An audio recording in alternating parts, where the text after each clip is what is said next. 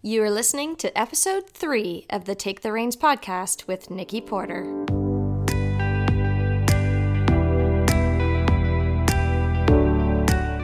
Welcome, and thanks for stopping by. You're listening to Take the Reins, a weekly personal growth podcast for horse owners.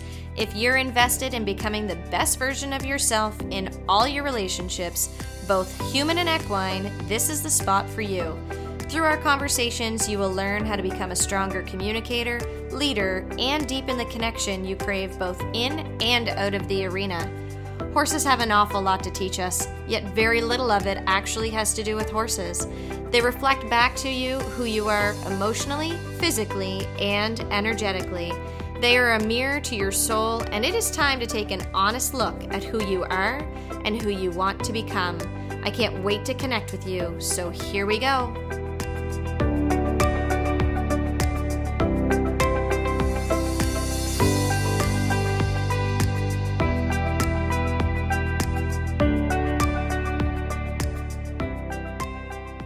Hello and welcome to the show. I am so excited for this episode today because this is a topic that is near and dear to my heart. Every time I have the opportunity to speak on it, it's one of those things that I feel like I could speak about for days on. I promise you I will not do that today. We're just going to scratch the surface.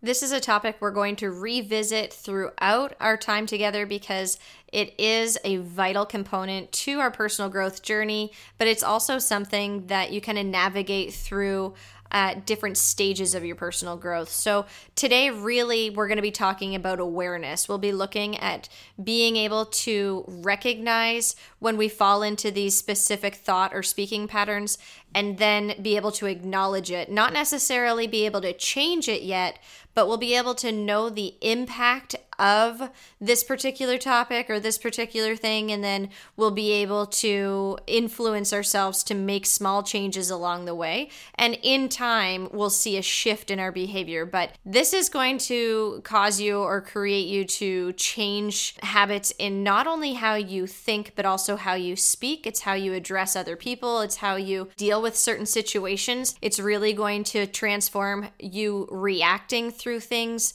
or situations versus responding. So it's something you're going to have patience with yourself to get through.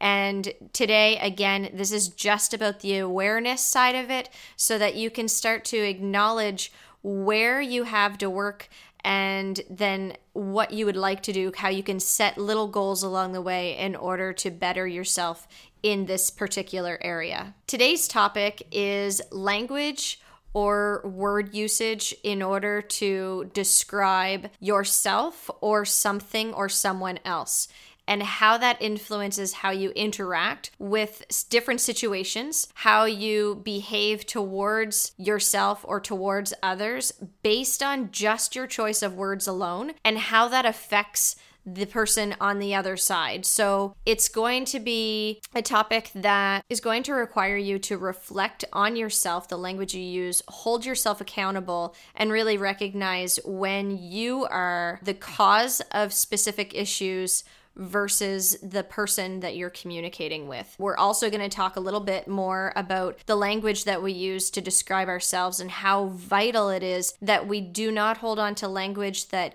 keeps us stuck in the very place that we're trying to free ourselves from. So we're going to dive in today. I hope you're having a fantastic day. I hope you're ready to get involved in this conversation. Connect with me on social media. Please send me your comments. I'm excited to hear your input on all of this as well. I'm going to start today off with a conversation that I had with one of my students at the barn. She was standing and holding her horse for the farrier, and it was very interesting because she kind of had a light bulb moment and I could see it go off, and I looked over and she said, "Oh my gosh, I finally get it. I understand what you've been trying to teach me." And I was like, "Okay, what are you thinking?" And she said, "You want me to treat my horse the same way that this farrier is treating her. So instead of treating her like she's stupid, he's treating her with understanding. So rather than saying, 'Oh gosh, she's just acting so stupid and this this is the word that she used, he's responding to her or reacting to her saying, oh, well, maybe there's a little bit of a pain point there. It was the first time that she really recognized that the language that she was using to describe her horse's behavior was influencing the way that she was reacting to her horse. So she was creating a situation that she was hoping was never going to happen because she was handling her horse with a really negative mindset that had this predetermined response based on the story that she had made up about the horse. So this farrier in particular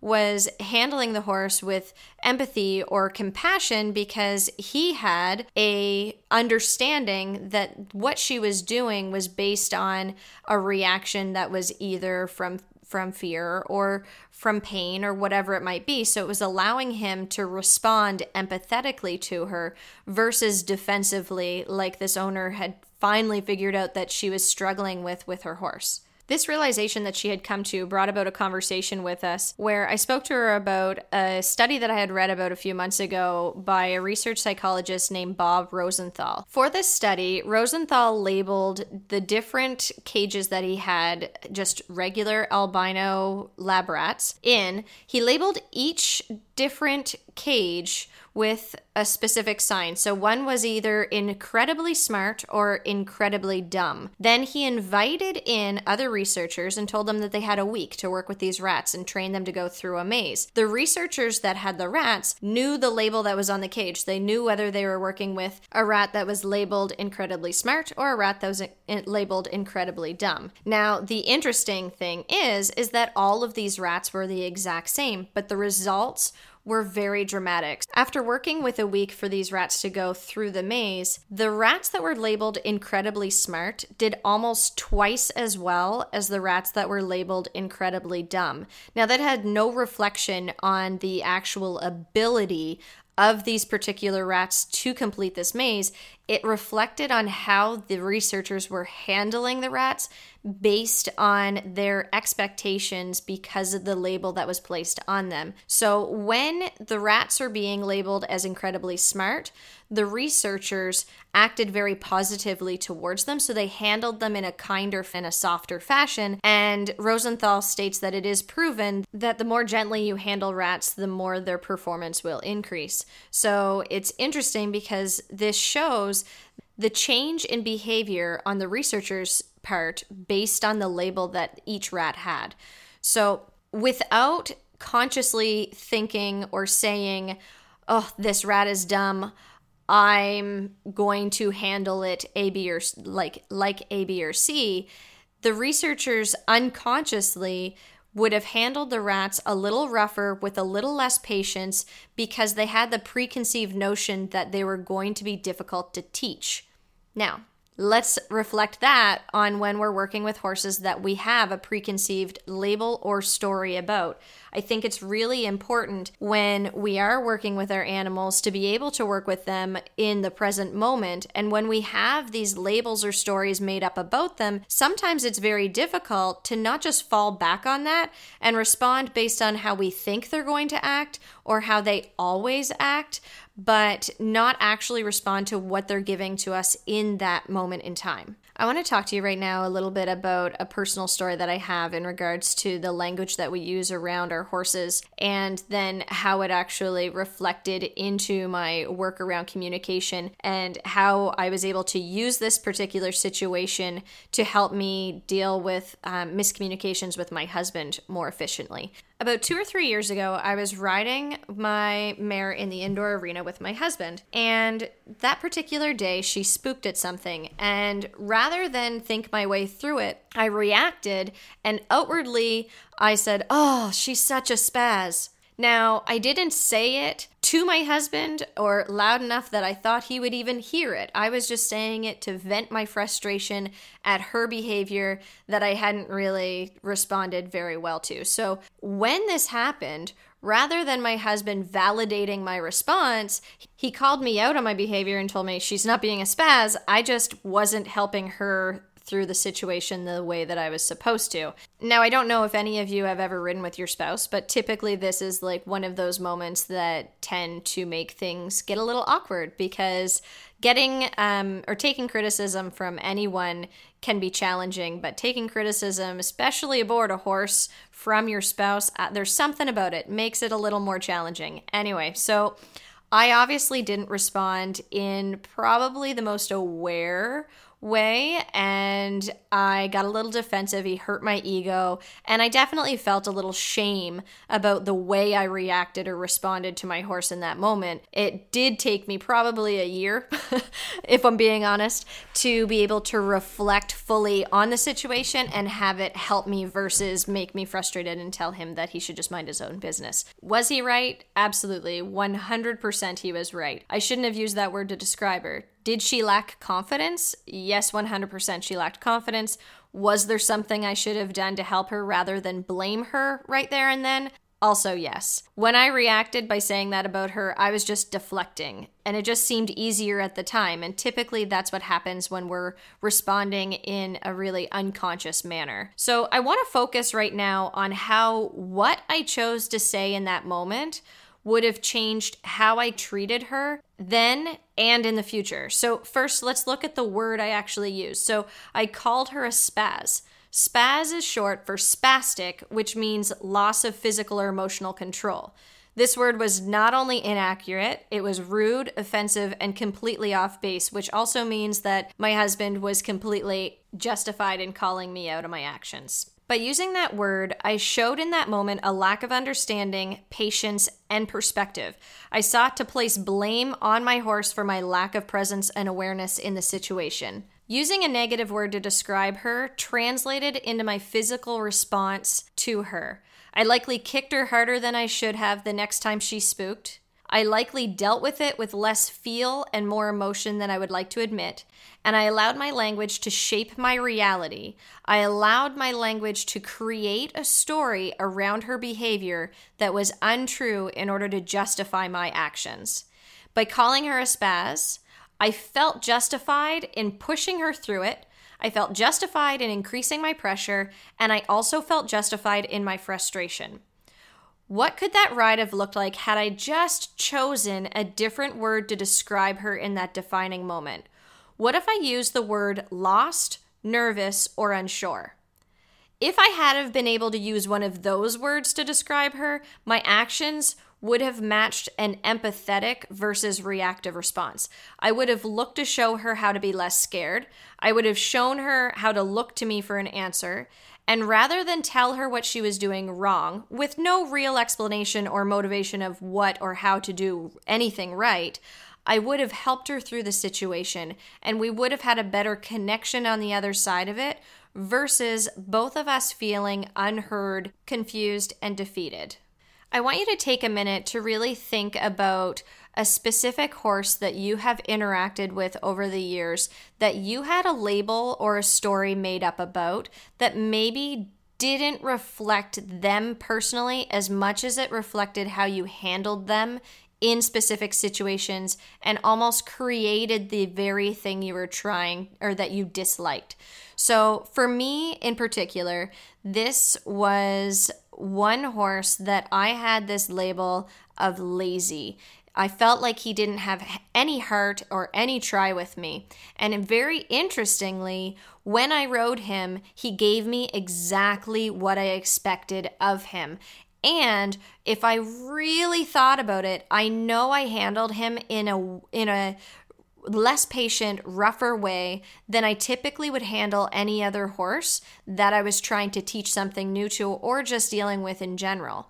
Now, when I saw other people with him, I was humbled because I knew that what they were getting out of that horse was more heart and more try than he would ever consider giving me. And it was all based on the fact that every time I put my hand on his halter, I already felt like I had the answer to who he was and what he was going to give me that day. So I worked with him the same way that those researchers worked with those rats that were labeled incredibly dumb. I didn't work with him in the present moment. I worked with him based on these preconceived notions that he was going to be difficult in every situation.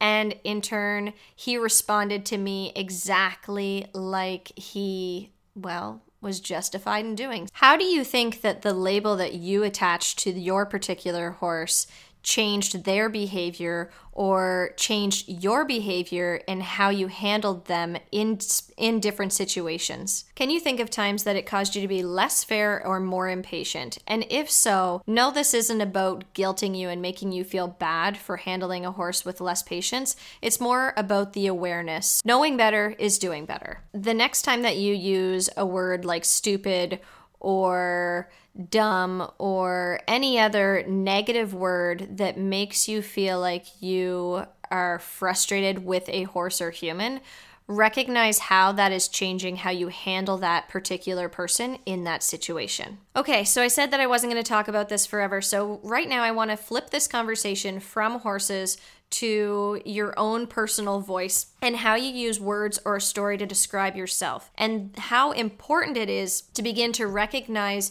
the use of your language to describe your struggles and who you think you are as a person in order to not keep yourself stuck. I often hear people say things like, people don't really know it, but I'm an anxious person, or I am depressed, or my mental illness. I cringe when I hear these words spoken because I know the imprint they are making on this person. Words shape our thoughts, actions, and our reality. I'm not saying that anyone who is diagnosed or feels like they have anxiety or depression should hide how they feel or if they've been diagnosed. I think that sharing our struggles is empowering both for the speaker and the listener, but I caution on our use of language. I caution people on claiming things as a part of them that they wish to let go of or that they don't believe is a healthy part of them. Rather than describing ourselves as anxious, it's more productive to say that they have anxious thoughts. They are not anxious. They have depressive episodes, but they are not their depression. They have a mental illness, but they are not their diagnosis. When we claim things to be ours, we grow an attachment to them, whether they're healthy for us or not. There's comfort in staking claim to something. How you describe yourself to others impacts how they treat you, but most importantly, it is creating your own truth about yourself. When we tell a story, we invest in it as truth. When we claim something to be true, it offers us an explanation.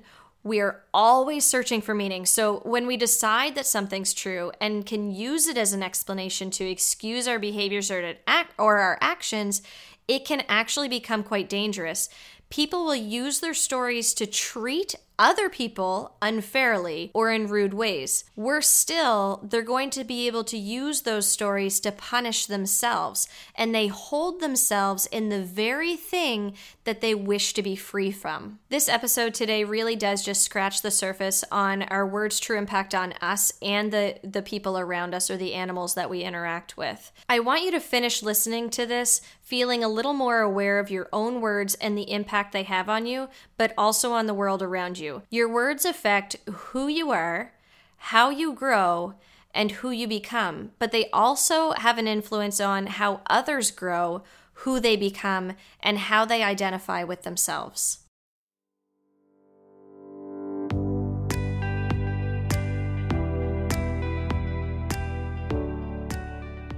Well, that's it for today. Thank you for choosing to spend your time with me. I hope you enjoyed this episode, and if you did, please leave a review and share it with your friends. To learn more about me and what else I have on the go, skip on over to nikkiporter.ca. Thanks again for listening, and we'll connect again next week. Until then, remember, you have the power to take the reins and live the life you've always wanted. You just have to step into the arena with an open heart and an open mind.